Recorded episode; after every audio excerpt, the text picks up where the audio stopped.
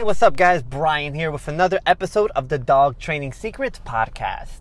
On this episode, we're going to go over one of the most important dog training secret everyday dog owners should have a clear understanding of, and that is how to become the ultimate reward for your pup.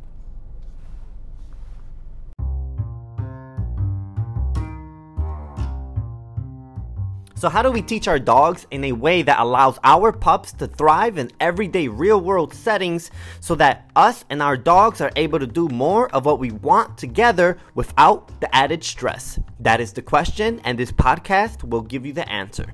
My name is Brian Gallardo, and welcome to the Dog Training Secrets Podcast. Hey, what's up, guys? So, I'm currently on my way home. I just finished having a couple consultations with a variety of different puppies and older dogs. And from having, uh, from working in the dog field um, for a couple years now, what I realized is that what most everyday dog owners want is a dog that simply listens to them and takes their direction. And one of the most important uh, secrets that everyday dog owners should have a clear understanding of is how to ultimately become the reward for your dog, right? When it comes to training our dogs, too often uh, we want our dogs to listen to us, but we don't give our dogs a reason to listen to us, right? Um, many times, as dog owners or everyday dog owners, what we do is we provide our dogs with all the rewards through the environment and never through us, right? And what that uh, ultimately does to most dogs is that teaches the dog to focus on everything else but you. Um, so for example, take this, right? Most dog owners, they feed their dog from their bowl and just put the bowl down, either leave it there all day so their dog could graze and eat as they please. Most dog owners also just take their dogs out uh, to the dog park and just let their dogs have fun um, and, and play with other dogs, which is not a problem on its own.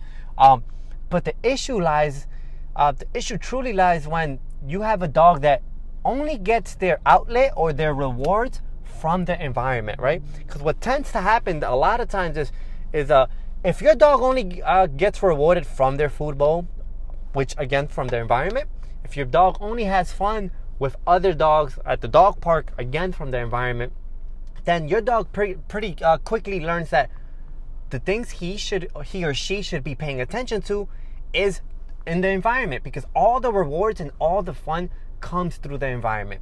So ultimately, in order to begin teaching that and switching that around and changing your dog's focus from focusing on the environment and everything else but you, what we have to start doing is creating relevancy within ourselves. The easiest way to do that is simply becoming the reward for your dog, right? Um, that means that we begin to use your dog's food, we begin to use your dog's play, and what your dog desires to ultimately become that source of fun and reward for your dog, right? Because um, the whole gist of training is essentially becoming so rewarding to your dog that your dog ultimately ultimately chooses you over every other distraction out there possible, right?